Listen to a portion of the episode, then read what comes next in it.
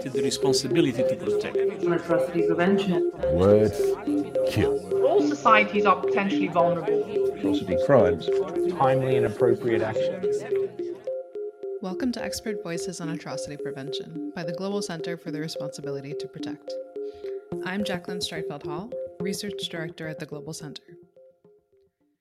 This podcast features one on one conversations with practitioners from the fields of human rights, conflict prevention, and atrocity prevention.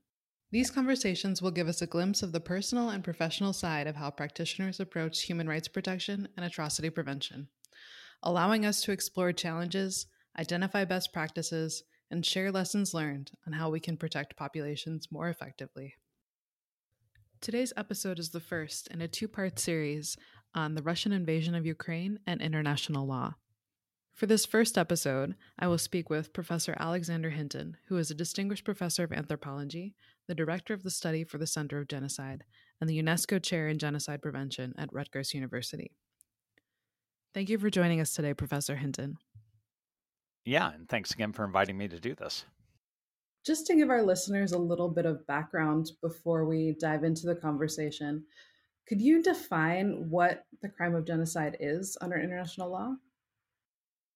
Yeah, that's a uh, that's a important question uh, and a great question, uh, and maybe to sort of get there, there's a bit of a path uh, we have to take. Um, you know, I think it's important to distinguish between different ways that people understand the term. And there's what we might call a humanistic or folk conception of genocide. Uh, and that's the idea that genocide uh, refers to the destruction of a group of people. And often uh, people will think of the Holocaust, Auschwitz. Uh, and so that informs a lot of uh, common sense understandings of genocides when the term's used. Many people think of that. The term itself has, uh, of course, a longer history. Uh, and the person who coined it, uh, his name was Raphael Lemkin. Uh, and he was a Polish Jewish jurist uh, who eventually came to the United States uh, and he coined the term in 1944. And he defined it as the destruction of a nation um, or an ethnic group. He had an interesting way of thinking about it, and it, you know, in some sense, bears back upon the situation uh, in uh, with the Russian invasion of Ukraine. Uh, maybe we can loop back to that later. Uh, but he referred to it as a coordinated plan of different actions aimed at the destruction of the essential foundations of the life of national groups. And so, again, it wasn't in contrast to the uh, you know folk humanistic common sense understanding of genocide. Uh, he was talking about physical killing, but also even the destruction uh, of a group's political system, its religious system, its moral system, its economic system, uh, and its cultural system uh, as well. And he saw this as a two pronged, uh, uh, it sort of took place uh, in terms of two phases. One was the destruction of the national pattern of whatever group was being targeted. and in his book, Axis Rule and Occupied Europe about the the Nazi atrocities, he actually went through and showed how the Nazis were doing this in different uh, countries.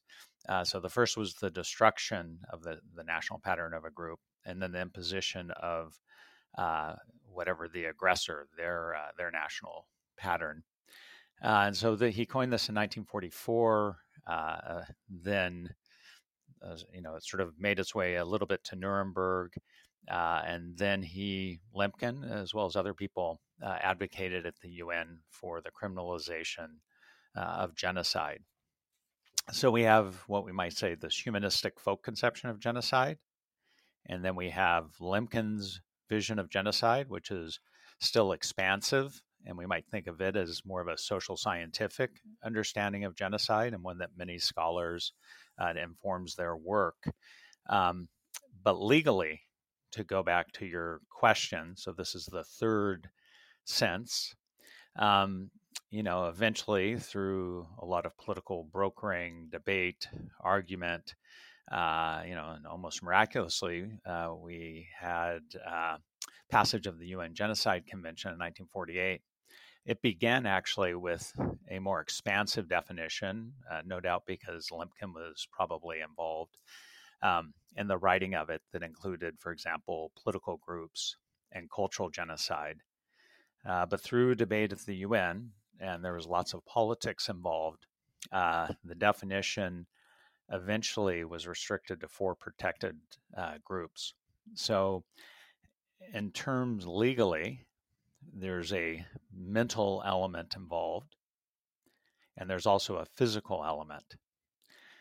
So the mental element that came out uh, was, uh, you know, in the in the convention, genocide referred to acts committed with the, and this is the key part, the intent to destroy. And the intent to destroy is important because you have to then legally and again, in contrast to other ways of looking at genocide, but within the legal sense, uh, you're supposed to, you have to prove intent. The question then becomes, well, what is intent? How do you prove it? That's a larger question. But it's the intent to destroy. And again, in contrast to that folk conception where it's the complete annihilation of a group, in the Genocide Convention, it's actually the intent to destroy in whole or in part. And then there are four protected groups uh, national groups, ethnic groups, racial groups, and religious groups. So, for example, uh, distinctions made in other ways, other group identities are taken out, including, importantly, uh, political identifications. So that's the mental element, that intent to destroy the four protected groups. And then the physical element, and it's, you know, if you, when I read through this, you'll see it's it almost as odd the things that are put together. And part of that is that this was the endpoint uh, of debate and deliberation. Uh, but, you know, so the first part of it, the first physical element involves killing, you know, the, going back to the folk conception, uh, the physical killing of uh, members of a group. And then related to that, it also includes causing serious bodily or mental harm to members of a group and then the third component, there are three of five, uh, is uh, putting a group uh, in situations that are calculated to bring about its physical destruction, whole or in part. And you can actually think of, you know, blockading, uh, speaking to the present moment, blockading a city. If you have the intent, you've got to prove the mental element uh, to destroy a population. Um, the fourth uh, is imposing different measures to prevent births within a group. And this has been used, for example, in Rwanda and other cases uh, to uh, charge people uh, when rape is used as a weapon of genocide uh, and conflicts. And then the fifth one, uh, which is in some sense perhaps a relic of cultural genocide, which was taken out, is transferring children uh, from one group to another group. And uh, maybe uh, they had in mind partly the Armenian genocide uh, when a lot of children were taken away uh, and transferred uh, and transferred over. So those, you know, that's the mental element. That's and along with the acts, the physical component, and then there actually the I should say that the criminalization of genocide so it was made a crime in international law, but it was both to prevent and to punish. So it sort of had this dual uh, aspect to it that uh, too often, in terms of prevention, it's fallen short. There's been much more effort in terms of punishment. Um, but it's not just committing genocide that's punishable. Uh, there's also uh, conspiring to commit genocide incitement, the incitement of genocide, uh, attempts to commit it, and complicity. So, you know, th- there are other clauses as well, uh, different articles within the convention. These are the three big ones.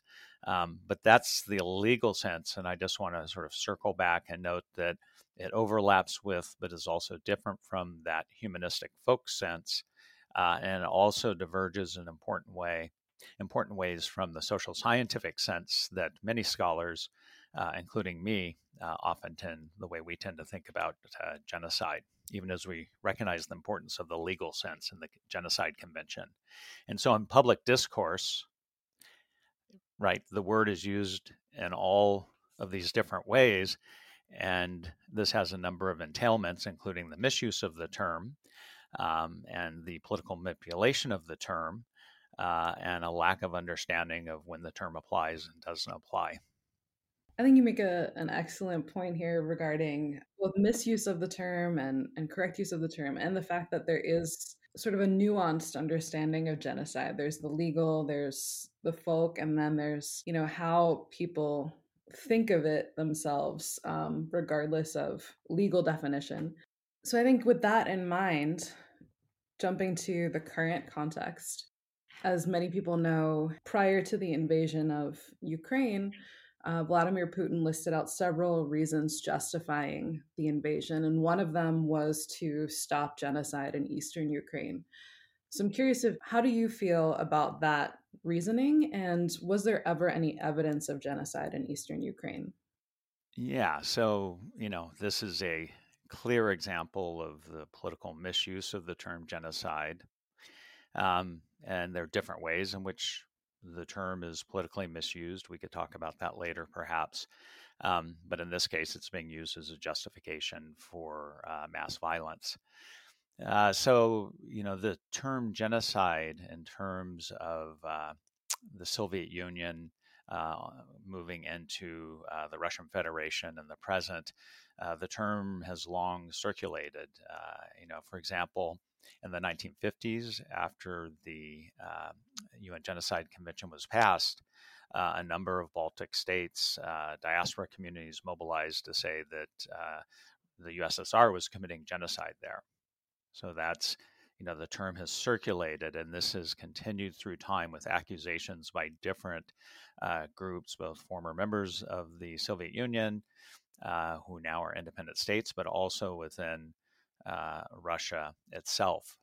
And the vision, you know, to understand the claims that Russia is making, it's important to sort of look at the history of when the Soviet Union uh, fell apart and fractured and splintered, and uh, many people, including uh, Putin, were very uh, upset by that. And there's almost a yearning to reclaim that imperial, expansive vision of what uh, the Russian Federation is.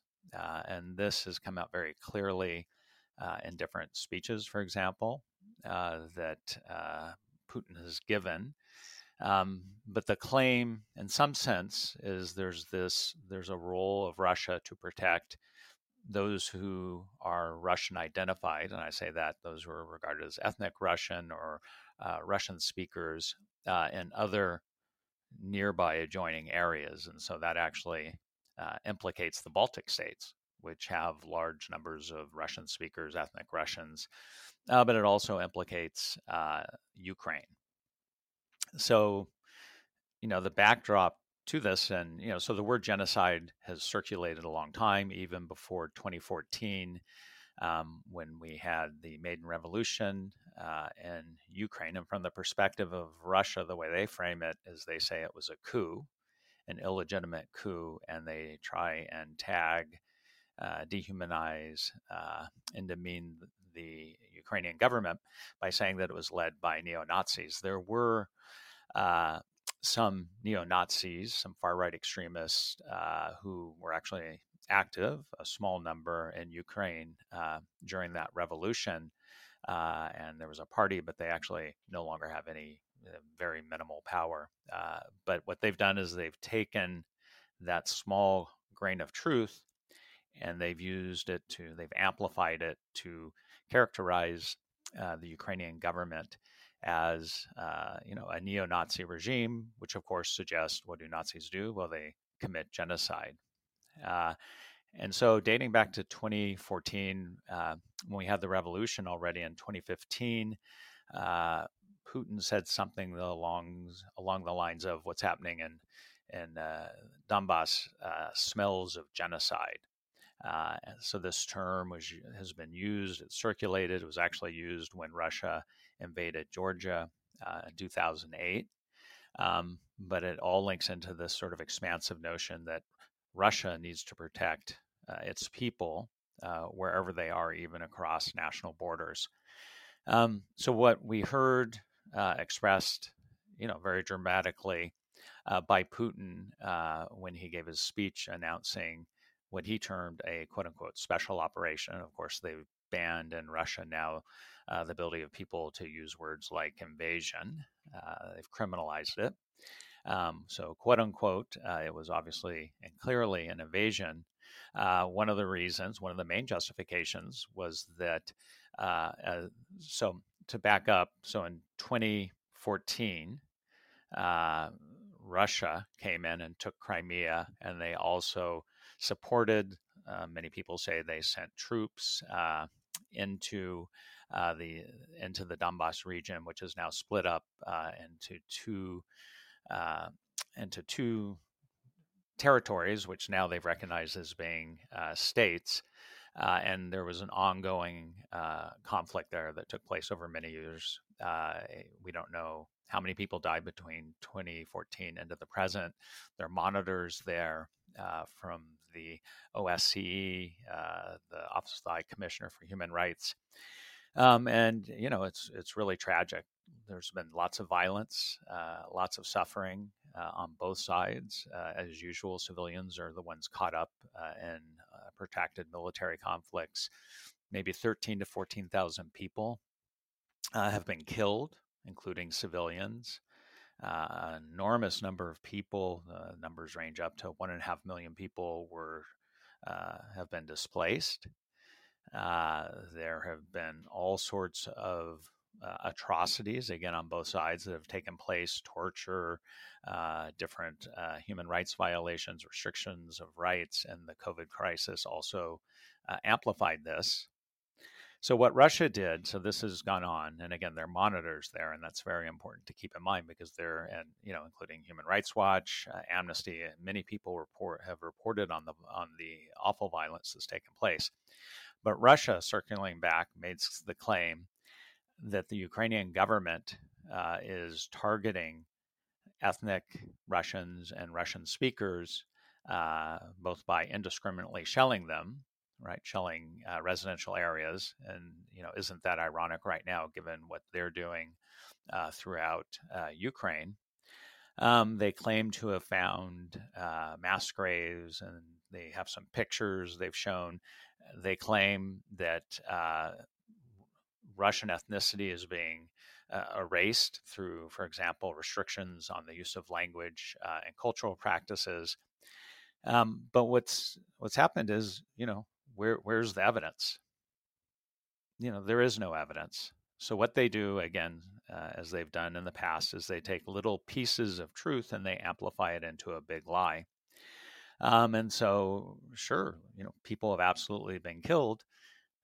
But again, we have monitors they've been observing, and nobody has found anything remotely resembling uh, genocide taking place. It's a, it's an absurd claim, uh, and the only reason that claim is made uh, is as a justification uh, for violence, for an invasion, and one that already has resulted in exactly the same thing that they were talking about. So they claim to be acting in the name of averting a humanitarian crisis and atrocity crimes. Now they've gone in and they've created a humanitarian crisis and they've committed atrocity crimes. Um, so uh, again, it's a complete distortion and misuse of the term. Um, but again, it's a potent word to use and invoke because of all of the historical resonances uh, that it has. I'm glad you said it in that way because I think one thing that has come up for for people who maybe don't know international law that well is even if this justification had been correct and amidst as you noted you know evidence of other crimes not genocide but certainly other violations of international law under international law and the UN Charter, can genocide be used as a basis for invading another country? Right. So, you know, like all legal documents, uh, there are subclauses and bits and pieces that can suggest that. So, if the UN Genocide uh, Convention says that states have an obligation to prevent genocide, uh, it can selectively be used to justify an action. So, again, you know, law, uh, there, of course, is the larger corpus and body of law that amplifies and expands and specifies what is meant by a term. But if you just take a word that appears in the convention, you can you know use it as a legitimation. But again, it's a it's a misuse of the term. Um, a sort of side not really side, it's a fairly major thing that's taken place, um, is that the uh, Ukrainian government has actually filed a suit at the International Court of Justice saying that Russia misused the UN Genocide Convention and falsely claimed that uh, genocide was taking place, and they've actually begun, they've uh, you know fast tracked the case. Um, but so this is being litigated exactly this point uh, right now, um, and Russia uh, has not really said much in its defense. Uh, again, sort of going back to this earlier point, where's the evidence? They uh, circulated a document that really wasn't distributed to the broader public uh, at the Security Council. Um, they have filed some complaints uh, about atrocities committed by the Ukrainian government in Donbass uh, before. Um, they, you know, so if you try and find out where exactly the evidence is, well, you can go to RT uh, and there's a documentary uh, that sort of uh, you know promotes the the line of Russia. But there ultimately is no evidence, so there's no doubt that uh, in this suit, uh, the court's going to find that there was no basis uh, for the Russian claim of genocide, and that it was a false claim that was used to legitimate the invasion and now atrocity crimes being committed there. So, as you've made clear, and as I think most of us um, feel looking at the evidence or, or lack thereof. The term genocide has been kind of blatantly misused in this situation. And as you noted, it, it has been a term that's been used throughout history um, in the USSR and, and Russia. But this is a common occurrence beyond Eastern Europe and other parts of the world, right? Yeah, no, that's uh, an important point, uh, and uh, you know, it needs to be underscored um, you know this isn't just a selective it's a absolutely vital important uh, criticism critique uh, and point to underscore about russia's invasion uh, and i actually wrote a, a piece about this uh, in uh, the conversation and it took up some of these uh, themes about the misuses of the term but i want to say even you know so there's the critique now being made of russia but this critique can be made through since uh, sort of going back in history since the term was coined and then taken up at the UN. I mentioned the different debates were going on. So why were political groups removed, and why was why did cultural genocide, for example, drop out? Well, in terms of political groups, uh, the Soviet Union had committed uh, mass atrocities uh, against political groups, and they certainly didn't want it uh, that to be in the convention. And there were actually uh, some countries in South America as well that didn't want it there. And if you turn to cultural genocide, uh, and you look at the history of colonialism and imperialism, certainly those things being talked about as cultural genocide uh, are very much bound up with uh, colonialism and imperialism. So again, colonial powers didn't want that included. Um, you know, there were complex debates, and I'm sort of, you know, with nuances, but that's sort of the gist of it. Uh, and this, you know, took place in general. So why, if we go back to the mental element with intent, and now people legally talk about having special intent. So, what is special intent? It creates this extremely high threshold to get a conviction um, for genocide. So, how do you prove intent? You know, so you, can you find a smoking gun, as it's sometimes called?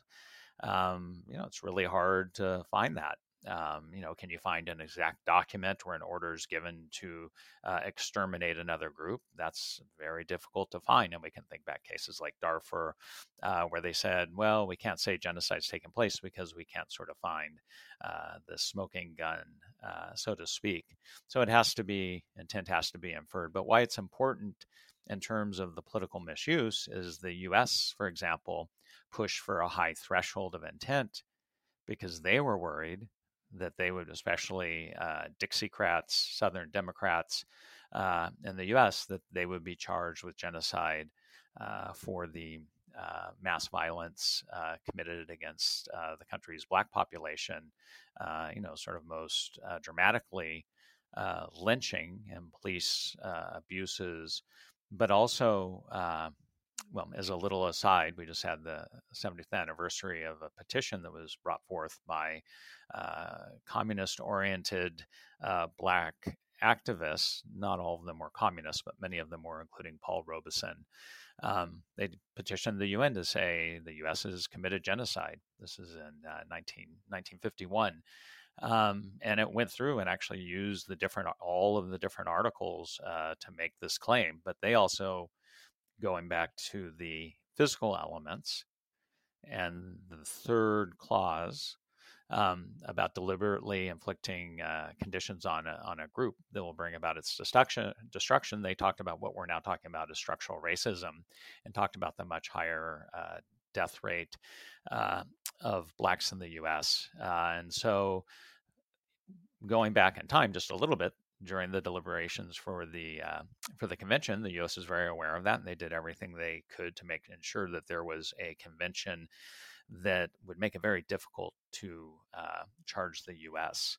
with genocide. So, the political misuses are directly bound up with the creation of the very document that we have, uh, the very convention that we have, which is a political one. And certainly it's much better to have this one than to not have it.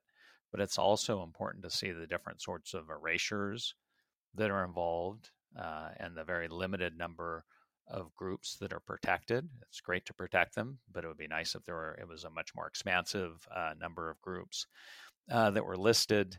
Um, so that's an example of what we might call masking, right? Obfuscating, uh, and even denying uh, abuses in the past. But you know, so that was back then. It continues into the present. Uh, we can just turn, for example, to the Uyghur in China and see, despite overwhelming evidence, uh, the Chinese government repeatedly denying that uh, genocide has taken place and denying the atrocities. It also, so the term is used to obfuscate. Uh, sometimes it's used to legitimate inaction and to pivot back to the U.S. Uh, there's the very famous, uh, notorious uh, sort of memory of when U.S. officials were asked, "Is the violence is taking place in Rwanda?" Now, you know, this is 1994. Is it genocide? And uh, you know, there's a famous interview with U.S. Uh, official who's saying, "Well, we're not sure we can call it that. It's a very specific term." So again, you can also legitimate inaction, which is another misuse of the term. But the one circling back uh, to what Russia's doing uh, is one uh, where you use the term to uh, legitimate uh, and justify uh, what mass violence. And perhaps it's the most paradoxical of all of the th- different misuses. That's really fascinating. I can remember in think it was 2005, I was teaching Intro to International Relations, and we used that clip of the State Department official sort of struggling to describe what was happening in Rwanda um, without using the word genocide and kind of hand wringing. And the students were all shocked and horrified. And what is this? How could our government be like this? And then, you know, at the same time, these same exact debates were happening with regard to Darfur. Yeah, absolutely. And, uh, you know, there's a long history of this. And that's why, you know, going back to the beginning, I thought it was important to lay out the different ways that the term is used, because sometimes these different understandings uh, inflect differently in these debates. So, for example, students will often be invoking, uh, and again, it depends on the class, uh, but they'll be invoking the folk conception. Does it look like the Holocaust? Does it look like Auschwitz? Uh, other people be using a legalistic sense, and then maybe people like me will often be invoking uh, a more social scientific sense. And maybe I'll just add one little caveat about the social scientific sense uh, and why, even as you know, I recognize and I can, uh, you know, I testified at the uh, Khmer Rouge Tribunal in Cambodia on the charge of genocide. And I was operating within the legalistic framework, so you know I, I recognize its value. But you know the social scientific sense that is inspired to some in many ways by Lemkin, and I just want to add A little small note, though, that we shouldn't overly valorize Lemkin because, for example, when the We Charge Genocide petition was brought forth uh, in 1951, he immediately critiqued it in part because he was trying to you know, get the UN Convention ratified uh, in the U.S. and also he was bound up and involved with the Baltic states, uh, you know, sort of promoting their claims of uh, that the Soviet Union was committing genocide. But having said that, the definition that Lemkin has is more capacious and it also can turn us well the un genocide convention is structured in a way that it recognizes and sort of focuses on state directed violence that's very direct with a sort of prototype being the holocaust but of course there's a long history of settler colonial genocide for example that doesn't neatly fit within that uh, and so the social scientific conception is more capacious. Um, and of course, many lawyers don't like that because they want to stick to the uh, UN Genocide Convention, even though I would argue that the convention itself is somewhat capacious. Um, but it, again, it's always really important to distinguish between these different ways of knowing and understanding the term so that we don't have, and also the ways of misusing the term, uh, so that uh, we have clarity uh, and especially at times like the present one, where Russia's uh, justifying its invasion of Ukraine using the language of genocide and the accusation of genocide, it's absolutely critical to be clear. Thank you for listening to this episode of Expert Voices on Atrocity Prevention. Please tune into our next part of this series, where I will sit down with Rebecca Barber, a research fellow with the Asia Pacific Center for the Responsibility to Protect, and a PhD scholar with the T.C. Beirne School of Law at the University of Queensland. We'll be discussing the international response to the current situation in Ukraine and what options are still available to the international community. If you'd like more information about the Global Center's work on R2P, mass atrocity prevention, or populations at risk of mass atrocities, visit our website at globalr, the number 2, p.org, and connect with us on Twitter and Facebook at GCR2P.